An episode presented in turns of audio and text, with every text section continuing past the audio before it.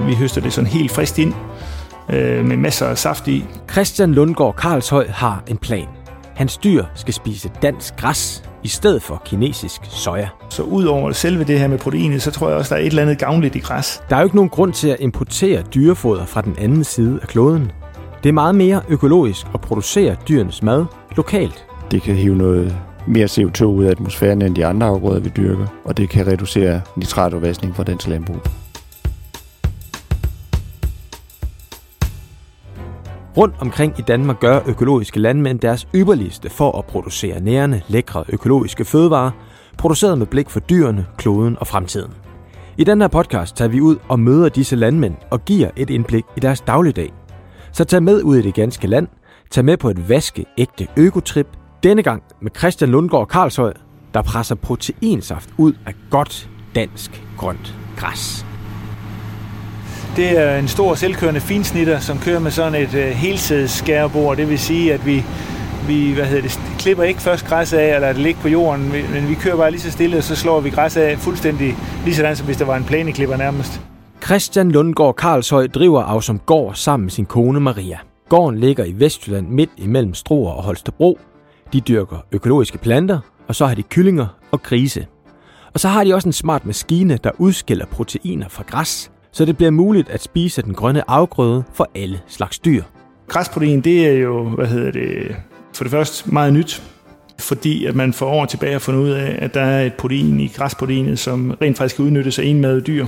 Det er derfor, at man snakker så meget om græsprotein i øjeblikket. Det er, at i stedet for, at det kun er de flermavede, altså køerne, og hestene og gederne og forerne, øh, jamen så er det nu også de enmavede, det vil sige for eksempel grisene og kyllinger og høns, men for den sags skyld også os mennesker. Jamen, øh, den der duft af græs og sådan øh, helt frisk græs, det giver sådan en masse, hvad skal man sige, gode associationer til, til forår og sommer og, og det der ligge på en græsplæne. Så der er faktisk en masse, jeg tror faktisk, der er en masse positive associationer, som vi mennesker, vi forbinder med sådan en græshøst der. Øh, vi høster det sådan helt frisk ind, øh, med masser af saft i, og så, så kører vi det ind på Pausengård. Det skal helst maks være fire timer gammelt. Øh, og så, hvad hedder det, og så presser vi al saften af det, og al saften, den øh, renser vi så på forskellige vis, og så til sidst så varmer vi den op til godt 80 grader, og øh, når den er så er 80 grader, så denaturerer protein en lille smule, så det gør lige sådan, som hvis man spejler et æg, at æggeviden, altså proteinet, det lige stivner, og så hvad hedder det, det gør det også så i stand til at kunne vende centrifuge og centrifugere det ud af saften, så vi får alt proteinet ud til en side, og så har vi saften, som vi så kører i en anden strøm. Øh, det pumper vi så igennem et rør op til vores biogasanlæg, hvor vi så udvinder gas af det.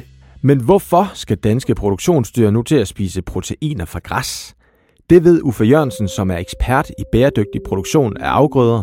Han arbejder som professor på Center for Cirkulær Bioøkonomi ved Aarhus Universitet. Ja, det mest foder producerer landmændene jo selv, som græs og, og en lille smule majs og Øh, og hvis det er gris, så er det jo selvfølgelig øh, korn. Men der importeres også, og det er specielt øh, proteinfoder, der importeres, og øh, det er jo så specielt øh, soja, som øh, er et fantastisk godt foder, øh, men som også er lidt øh, under kritik, fordi det importeres fra fjerne egne. Det meste øh, sojafoder, vi får i Danmark, Øh, er fra Sydamerika, men til økologisk produktion er, er den største import fra Kina. Det er et øh, stort anlæg med, med en stor hvad skal man sige, kasse, hvor vi putter alt græsset ned i. Og så, hvad det, så er der en, øh, et transportbånd i enden af den, som så ligesom trækker det over i en øh, stor skruepresse, hvor der sidder sådan et par store snegle i, og så bare presser igennem, og det larmer faktisk øh, rimelig meget sådan en dyb rungen. Altså for hele dansk landbrug er det en meget stor mængde, 1,6 til 1,7 millioner tons øh, soja øh, om året.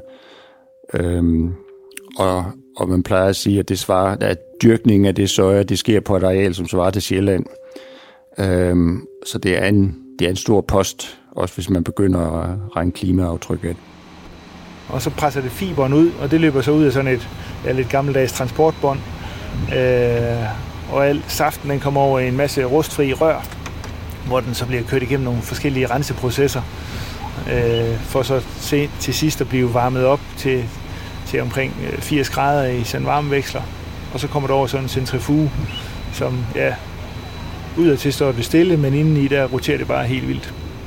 Soja, det er, går lidt på tværs af de økologiske principper, der er et nærhedsprincip om, at, at fodret så vidt muligt skal være produceret lokalt, og lokalt kan man debattere, om det er så helt på eget landbrug, eller om det er fra, fra nabolaget, eller om lokalt måske kan udvides til at være fra Europa. Men, men lokalt er i hvert fald ikke hverken fra Kina eller Sydamerika. Og så er der jo også øh, nogle miljø- og klimaaspekter ved at, at importere øh, fra så fjerne egne. Altså, der er jo i hvert fald en, en transport, som, som giver nogle klimagasemissioner, og man har også svært ved måske helt at være kontrollere dyrkningsforholdene, når det foregår så langt væk, øh, og at man kan være i tvivl om, om det bidrager til skovrydning eller ej. Det er alt sammen sådan noget, der selvfølgelig er nogen, der prøver at styre, øh, men som kan være vanskeligt, når det ligger langt væk. Christian producerer 200 tons græsprotein om året, men han vil gerne producere 1000 tons. For de seneste års store kriser har vist, hvor vigtigt det er for et land og for en landmand at kunne forsyne sig selv.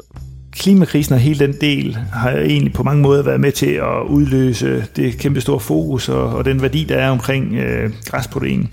Så indtræder corona, og lige pludselig så, øh, så, hvad skal man sige, så bliver hele verden øh, vanskeligere, så man finder ud af, hvor sårbar man faktisk er, hvis man ikke kan få varer frem og tilbage.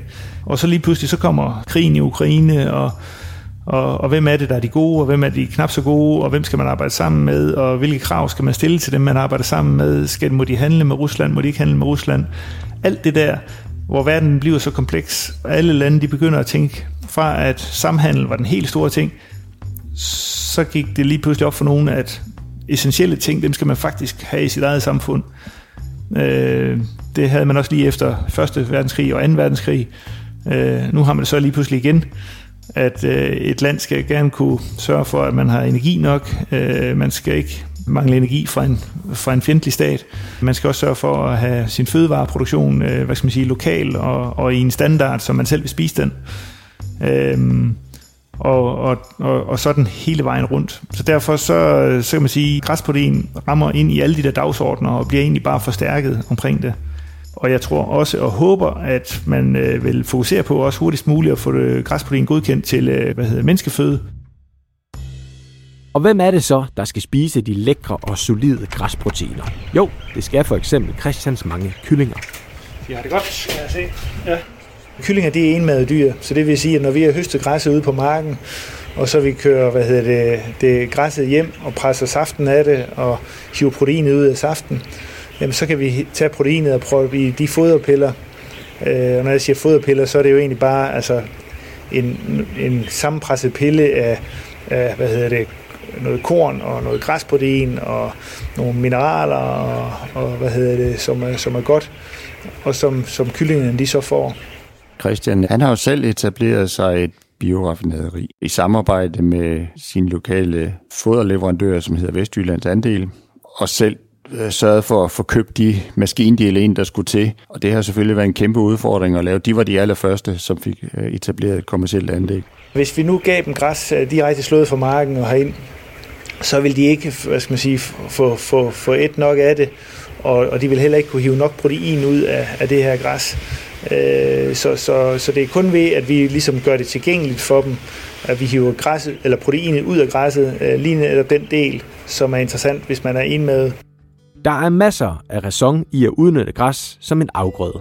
Græs er bæredygtigt, fordi det dækker jorden hele året rundt. Øh, så undgår man jorderosion, når det regner kraftigt, når der, hvis der er bare jord. Man øh, får, holder på næringsstofferne, og græsdyrkning, det kræver næsten ikke pesticider, heller ikke i konventionelt landbrug. Men det er meget nemt at dyrke øh, økologisk uden pesticider, fordi der er ikke, der er ikke alvorlig sygdom i græs. Og hvis der er, så pløjer man det bare om og, og laver en ny græsmark.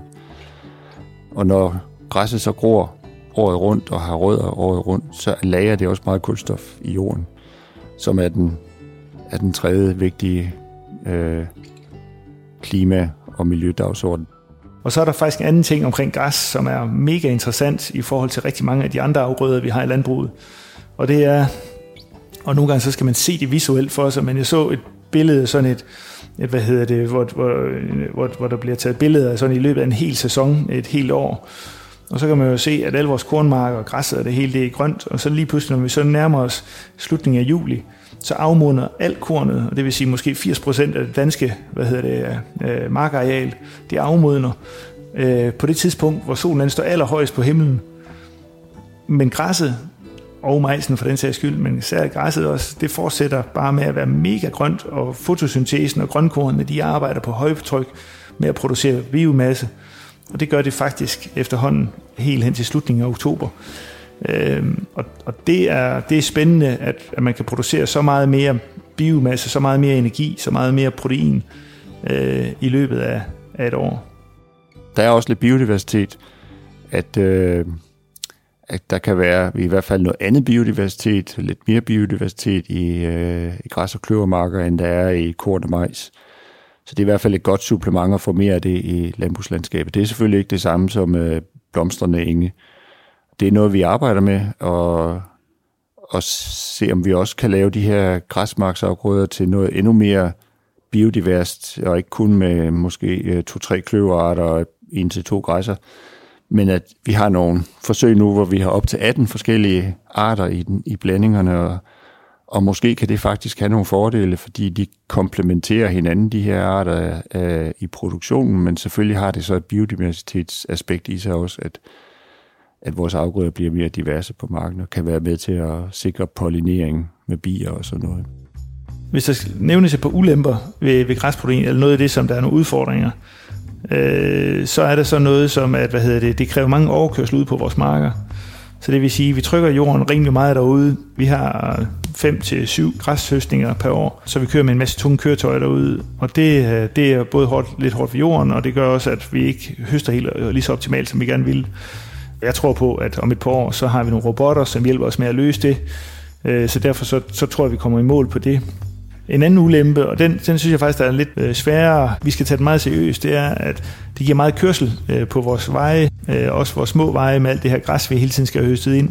Og det vil sige, at vi også påvirker vores naboer rigtig meget med rigtig mange øh, læs græs. Øh, det kan man så sige, det er de vant til, eller de bor på landet osv., men, men det ændrer ikke ved. Det bliver vi nødt til at komme til at tage seriøst, så vi, jeg bekymrer mig rigtig meget om, hvordan optimerer vi vores transporter ind til, hvad hedder græsproteinanlægget. Jeg tænker, at sådan nogle anlæg her, jo mere decentrale man kan lave dem, sådan så man har en masse mindre anlæg, det vil kunne hjælpe på, at transporterne de er kortere, end hvis man laver nogle meget store enkelte anlæg, centrale anlæg rundt omkring. Langt det meste af det græs, vi kører i, det er inden for en radius af 6-7 km. Det kan ikke blive ret meget kortere. Det kan det ikke. Christian er en, en meget øh, dygtig og samvittighedsfuld landmand, som også øh, er god til at sørge for, at han har et ordentligt forhold til sine naboer. Og det er vigtigt, øh, hvis vi skal have flere bioraffinaderier. Det tror jeg jo på, at vi skal have. Jeg tror, vi skal have 100-200 af sådan nogle decentrale, ikke særlig store, men alligevel øh, industriagtige øh, bioraffinaderier på tværs af Danmark. Det her med at fodre sine dyr med græs er faktisk en gammel tanke. I de gode gamle dage blev der forsket på området, men globaliseringen satte en stopper for de grønne idéer. Der var rigtig meget forskning øh, i Danmark også i 1960'erne, øhm, og så stoppede det lige pludselig, og, og vi har ikke kunne få snakket med nogle af de folk, der var med dengang, øh, så vi kender ikke helt årsagen, men jeg tror årsagen var, at, øh, at der kom billig soja, som det her græsprotein ikke kunne konkurrere med. Og dengang øh, var det altså ikke på dagsordenen, at øh, pesticidfri dyrkning, lavt kulstof og fodtryk, øh, biodiversitet osv., det var ikke, det var ikke noget, som talt øh, øh, i den afvejning af, hvad for nogle produkter man øh, skulle købe. Så, så der vandt sojaen. For bare fem år siden var Uffe Jørgensen og andre eksperter ikke så sikre på, at græs ville vinde frem som dyrefoder. Men pludselig gik det stærkt, og nu tror Uffe på en positiv udvikling for fremtiden. Når vi blev spurgt for fem år siden, hvornår vi troede, at der kom kommersielle anlæg på det her, så var vi lidt nervøse, når vi sagde fem år om, om fem år, som er nu. Øhm, og nu har vi allerede to øh, anlæg, som har været i gang i, i et par år. Øh, så der er nogen, der tog teten, før vi havde troet. Øh, og vi ved, der står mange øh, i kø for at, at komme i gang øh, også øh, som skal have øh, deres tilladelser og, og finansiering og alt muligt på plads selvfølgelig først. Øh, så jeg tror, det kommer til at gå, gå stærkt. Øh, og, og fordi vi skal må, som, nå så mange mål øh, på klima og miljø, så, så er der også stor opbakning, øh, både i industrien øh, og i landbruget og blandt politikere og, og myndigheder, om at få skabt rammer øh, til, at det her kan lade sig gøre. Og Christian og hans kone stopper ikke her. De ser store muligheder med græsset i de kommende år. Som natur, der tror jeg, at for Maria og mig og for vores, der ser vi det spændende landmandsliv i at blive ved med at prøve at se, kan vi gøre det her bedre på en eller anden måde, og hele tiden stræbe efter øh, det næste. Det var historien om de grønne proteiner. Tag med på flere økotrips i de andre episoder. Hør for eksempel den om bælfrugtsaficionadoen Trine Krebs. Og her er så min bælfrugt, altså en lille udsnit af min bælfrugtsamling. Og der er for eksempel forskellige hestebønder, som jeg selv har dyrket. Der er nogle, der er sorte, der er nogle, der er brune, der er nogle, der er grønne. Økotrip er udgivet af Landbrug og Fødevare og produceret af podcastbureauet Kontekst og Lyd. Mit navn er Simon Brix. På genhør. Podcasten er produceret med støtte fra Fonden for Økologisk Landbrug.